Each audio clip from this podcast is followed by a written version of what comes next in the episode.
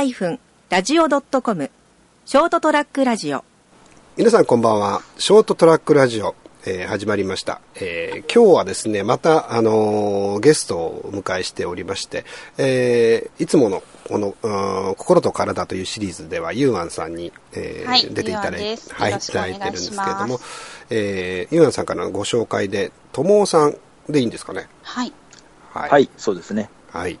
えーという方をお今日はご紹介したいと思います。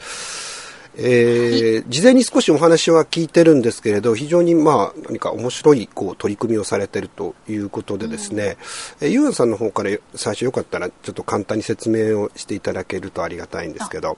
はい、はいそうですね。友さんと出会ったのがですね、私がまだウェブビジネスをスタートさせた時期だったんですね。なのでもう10年以上前からの知り合いになるんですけれども、その当時はもうウェブでこうバリバリのお仕事をされているっていう、まあ、男性なんですね、友さんが。で、そのウェブ業界で結構有名な大手の会社さんでもお勤めをされていて、で、まあ、何しろとてつもないイケメンさんなんですよ。なので私の周りにもすごい女性のファンがものすごい多くて、ええで、だからといって、じゃあ男性からこう嫌われるタイプかっていうと、そういうわけでもなく、男性のこう上司の方からも部下の方からも慕われるような人柄の方最高じゃないですか。か。そう、最高なんですよ。うんで、そんな方が、こう、ウェブ業界でバリバリでやってたのに、ある日、その地元の尾道の方に帰って、急にこう、なんかオリーブの農園を始めるみたいな噂を聞いて、ポパイみたいで、ね。ね、もう、それがもう、あんまりにも不思議で、はい。なんでそういうふうな経緯？に、こう、至ったのかっていうことが、すごい、あの、不思議だったんですね。うんそして、なんか、それを成功させるために、こう、クラウドファンディングも活用していこうっていう動きをされてるっていうことで、うん今日ゲストでご紹介させていただければと思い、なるほど。はい、お呼びしましたえ。ーともさんです。はいい。や、あの、実はですね、あの、えっ、と、僕、デルタワークスというウェブの制作の仕事をしてるんですけど、会社でですね、そこにもですね、もともとエンジニアだったのが、やっぱり農業、農業と、まあ、食の問題というものにすごく興味があって、その、バリバリ仕事してたのをいきなり辞めて、あ、なんかピーとか、カードが残っていますよ。誰、誰、誰かのカードが残ってますね。誰のカードが残ってるの？こんな感じです。そうですね。それで、あの、そこを辞めて、えーいきいきなりあの、うちに来て一緒に仕事をするっていうことになったっていうような人がいて、実はそのエンジニアリングの世界でも、まあ今のこう、IT のこう、現状っていうかですね、こう進み方だったりとか考え方だったりとかに、うん、ちょっとクエスチョンみたいなものがあるような人たちも増えてるような気はするんですけど、と、ともさんど、どんな感じでその、こう、その転職しようと思われたんですかね？うん。きっかけですか？う。うんん。きっかけですよね。うん。あのーそうですね、多分本当に皆さんが感じられていることと同じなんですね。で、で、本当の一番のきっかけは、あのー関東、あ関東じゃない、えっと、東北の大震災があったじゃないですか。はいはい、311。で、ええそうですね。はいで、あの時に、まあ僕も、あのー東京で、まあ仕事をしていうんて、震災にあったんですけれども、うん。で、えっ、と、そこからですね、こう、やっぱりその、ものすごく大きな、あの、日本を揺る揺るがすようなこと、出来事が起こって、うんみんなすごいこう、大変な思いをして、うん、で、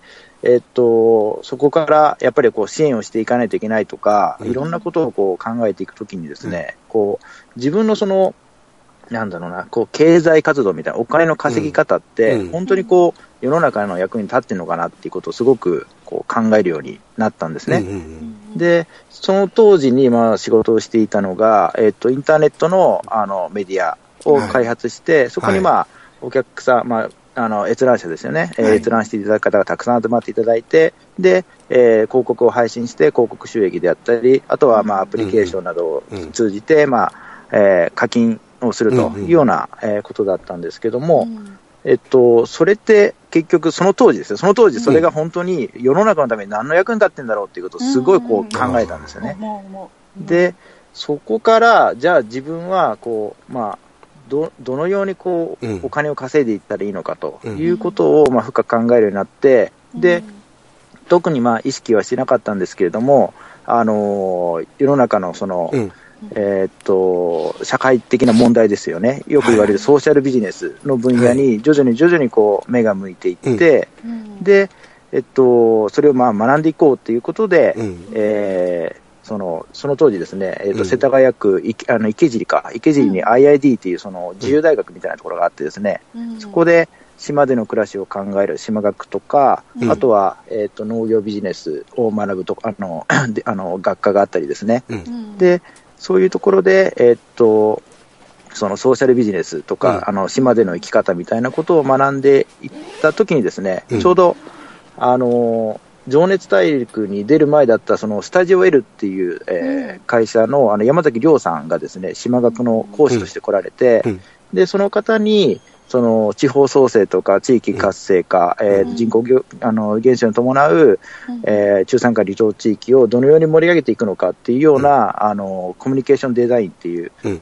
えーあ そこをあコミュニティデザインですね、そこをあのあの深く学んで、うん。あこれはあの自分があのこれから生きていく上でのすごい指針になるなというふうに思ってですね、うん。でそこを、えーそれが本当にきっかけとなって、えーっとまあ、あの自分の動きをですね徐々に徐々にその IT 系の、えー仕事からソーシャルビジネスの方に切り替えるようにですね、えー動いていったっていうのが、ちょっと話が長いんですけれども、うんあのきっさ。ささすがね、企画とかいろいろやられてた関係もあってですね、縦に水のごとくですね、え ーあの、綺麗にまとめていただけて、本当にありがとうございます。いやー、あ多分、でも、その、さっきちょっとおっしゃってたように、その、当時、その、えーでいろんな課金をしてし、そういうのシステムを作ってっていうので、その、その仕事自体がどう、こう、すあの、社会と関わってるかっていうのがよくわかんないっていう中で、うん、自分何やってんだろうなって思ったと、みたいなことをおっしゃってたんだけど、多分今考えると、そういうのも、実は本当はまあ、社会の、こう、経済の一部であって、えっ、と、全くそれが機能しているわけ、わけじゃないっていうのは多分もうお分かりだろうと思うし、うん。でも、より直接的にそこにこうコミットできるような田舎とかですね、っていうのに、そういう仕事をされたいと思ったのかなと今思ったんですけれども、で、それであ新しい事業をこう考えられたわけですよね。そうですね、ん。はい。で、あの、その、当時、まあ、あの、東京で働いてたんですけども、うん。そこで仕事をしながら、ちょっとまあ、なんか自分でできるんだろうかっていうところで、えーっと、その産地直送の、うん。うん。えーっと、えー農作農産物をですね、販売するお店を、まあ、産業ジャに開いたんですね。うん。で、それは、あの、何のためにやったかというと、えーっと、そこはあの農業ビジネスの問題なんですが、う。うん。ん あの、生産者が、あの、価格決定権を持たないっていうような課題があるんですね。うんうん。で、大体その、えっ、と、日本の農家さんっていうのは、あの、まあ、本当9割以上ぐらい、こう、JA を通じて、うんえっ、と、商品を、あの、うん出荷していると。うん。で、えっ、と、小売価格を決定できないというところで、うんあの、まあ、えっ、と、そうですね、うんえあ、あのねー、、商いとして。この、はいこのラジオはですね、えーこ放送コードがありません。はい、大丈夫です。大丈夫です。言いたいこと全部言っていいです。でもね、生産者側がいつも弱い立場に立ってるっていうのは、まあ、なんか私たち消費者側でもなんとなく想像はつくところですもんね。うん。そうなんですよ。うんで、まあ、そういうふうにあの、うん農家さんが、まあ、あの儲からないような状態になっていって、うんで、うんえーっとその JA のあの習わしに沿った農業しかできないと、うんで強い農作物を作れないっていうところで、その中で、えーっと本当に良いものを作っていこうというふうに頑張っている農家さんを、うん。えーっと応援するという形で、うん。うんえー直接東京の販路にですねこの農作物を卸すことで、えーっと農家さんがあの決めた価格で販売できるようなあのお店というのをこう、うん。やっていってました。なるほどですね。それが地産マルシェ。えそれが、えっと、産。直マルシェというおマルシェだ。店ですね。うん。はい。で産直マルシェの方は今も経営されてる状態ですか？えっとですね、もう、あの、ここは閉店しました。うんお店はあ閉店しまして店して、屋号だけ残して、えっと、流通販路としては、あの、これから、あの、うん。まあ、できるようにですね、Facebook のページは残しているような状あ態ですね。なるほど。あのーそこからこう、うん。クラウドファンディングの方の発想にこう、移ってきた経緯であるとか、ま、あと、オリーブって書いてあった気がするんだけれども、どうしてオリーブに行き当たったのかっていうところもちょっと聞きたいなと思ってるんですけど。そうですね。うん。えっ、と、結局ですね、まあ、あの、うん。で、えっ、と、東京にまあ2012年ぐらいまで、うん。えっと住んでたんですけど、うん。で、えーこれから、ん あの2012年にまあ結婚してですね、こう、んどのように、どこで、どのように生きていくのか、自分たちが幸せなのかというところを、まあ、あの、ビジョンとして考えたときに、うん。えっと、やはりその自然豊かなところで暮らしていきたいなっていう思いがあったんですね。うん、で、で、そこで何ができ、どうできるかっていうのは分からなかったんですけれども、うん。まずはその現地に行って、あの、その現地の動きの中で、えっと、探探していこうというふうに思ってですね、あの、まあ、一発発起して、まあ、会社を辞めて、うんで、新たに地元の企業に就職をして、で、うん。動き出したというような流れなんですね。うん。でその中で、うん。えっと、じゃあ、その地元、地元というか、まあ、すみません、えっと、地元がまあ広島なだったんですけど、その地元の広島で、その自然豊かな空間の中で、じゃあ、うん。えっと、そのソーシャルビジネスとしてですね、何がどうできるのかっていうことを、まあ、うん。探したときにですね、うん。あの、やっぱりそのサラリーマンっていう仕事をしながらだと、こう限られた時間になってくるんですね。うん。で、えー、とそこでまあ何ができるかっていうことを見ながら、えー、といろいろと探していたんですけれども、うん。一番こう感じたのがですね、あの田舎、田舎って言ったらあれですけど、こううん。えー、と広島県の、まあ、自分が住んでるその尾道のエリアで、さらにその中山化離島地域の人たちにおいてはですね、なんかその、えー、と外に対して誇れるものがないというか、地元の人たちもこうそこの地元で楽しめるような空間がないっていうようなところが結構課題として、あ課題っていうか、うん。あのまあ、問題としてですね、意識として持たれるのかなっていうのがあってですね、うん。で、じゃあ、えっ、と、よそに行かなくても、まあ、楽しい空間作れるんじゃないかっていうことで、えっ、と、作り始めたのが、そのうん。空き家を、えーあー。リノベーションして作った、うん。その、えっ、と、自分たちでその体験できるような空、ん。あの、瀬戸内を体験できるような、あの、体験施設として、うん。えっ、と、まあ、隠れ家的な、あの、小さなリゾートを作ったというような感じだったんですね。うんうん。で、で、そこからさらに拡張して考えたときに、その体験ってなんだろうっていうふうに考えたときに、島1個で考えると、やはりその、えーっと、海を通じた自然空間もあれば、今度、うん。あの、山の方でですね、うん。えーっと、自分たちで作ったその農作物とか、そういった果樹とかですね、そういうものを収穫して、うん。えーっと、自分たちで、えーうん。まあ、料理をしたりしてね、こう楽しむことができたら、もっともっと、その、瀬戸内の,、あの農産品にも触れることもできるし、自然空間にも、あの触れることができるっていうところで、その体験の幅を広げていくっていうところで、あの農業っていう分野もちょっと目を向けて進めていったという形です。じゃあ農業体験っていうのを考えていったときにこういう形にだんだん移ってきたっていう感じそうですね、本当にになんか暮らしながらいろんな人の需要を見て、で、うん。あじゃあこういうことをやっていくといいんじゃないかっていうのを探探しながらトライアンドエラーでこう形作ってきてきたっていうのが今現状ですね。うん今日楽だな、俺喋んなくていいわ。みんな喋るの得意だから。ねうん。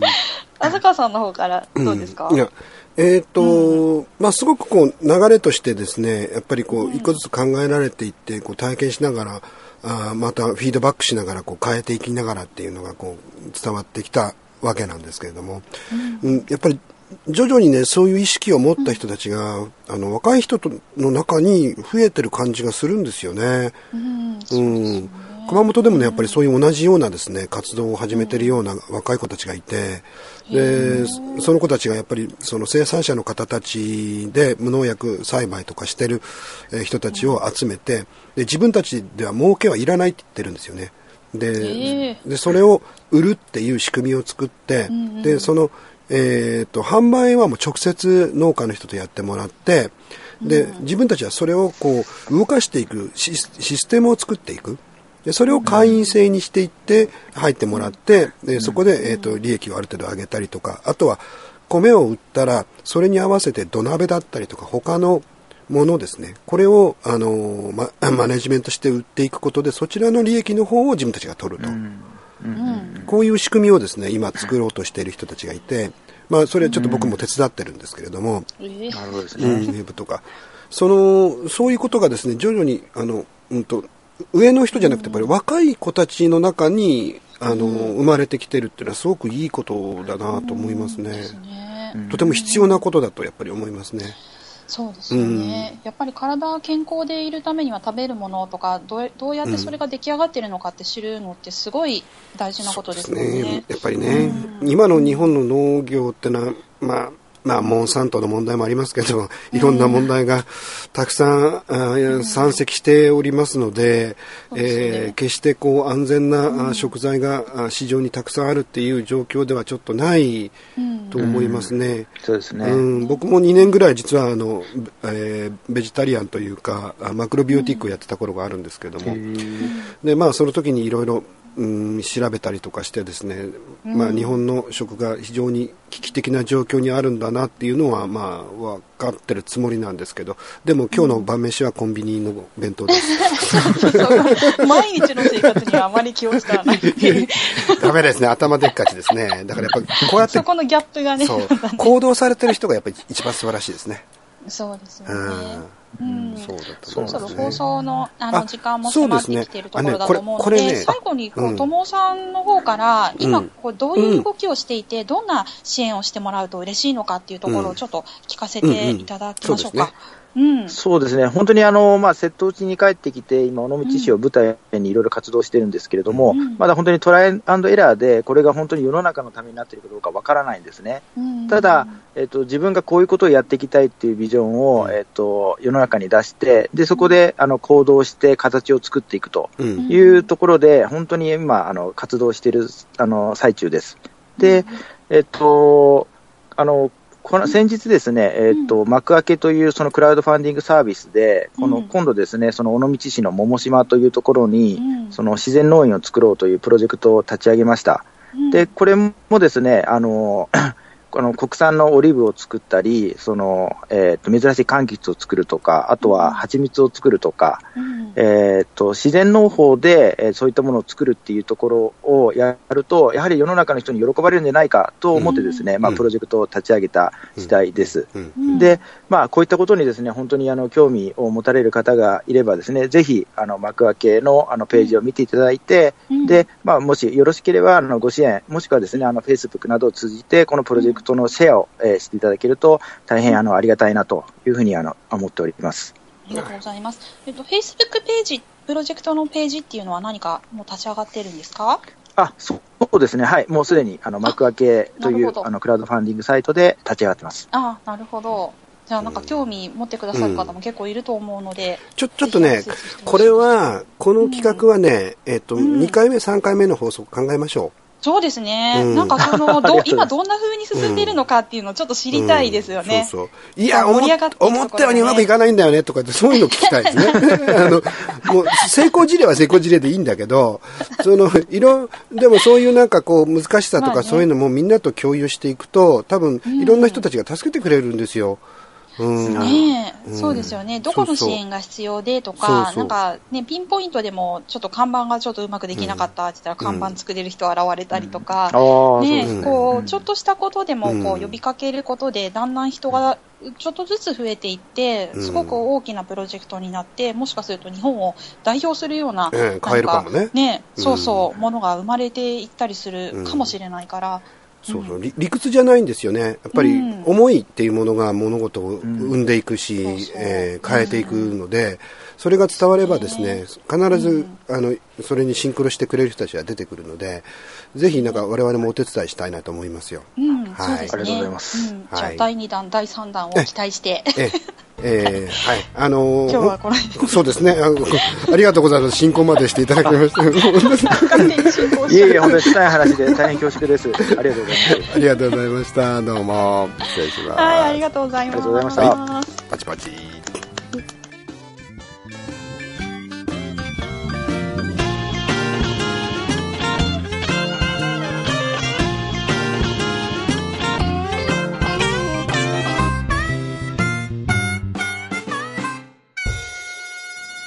ST-radio.com ショートトラックラジオ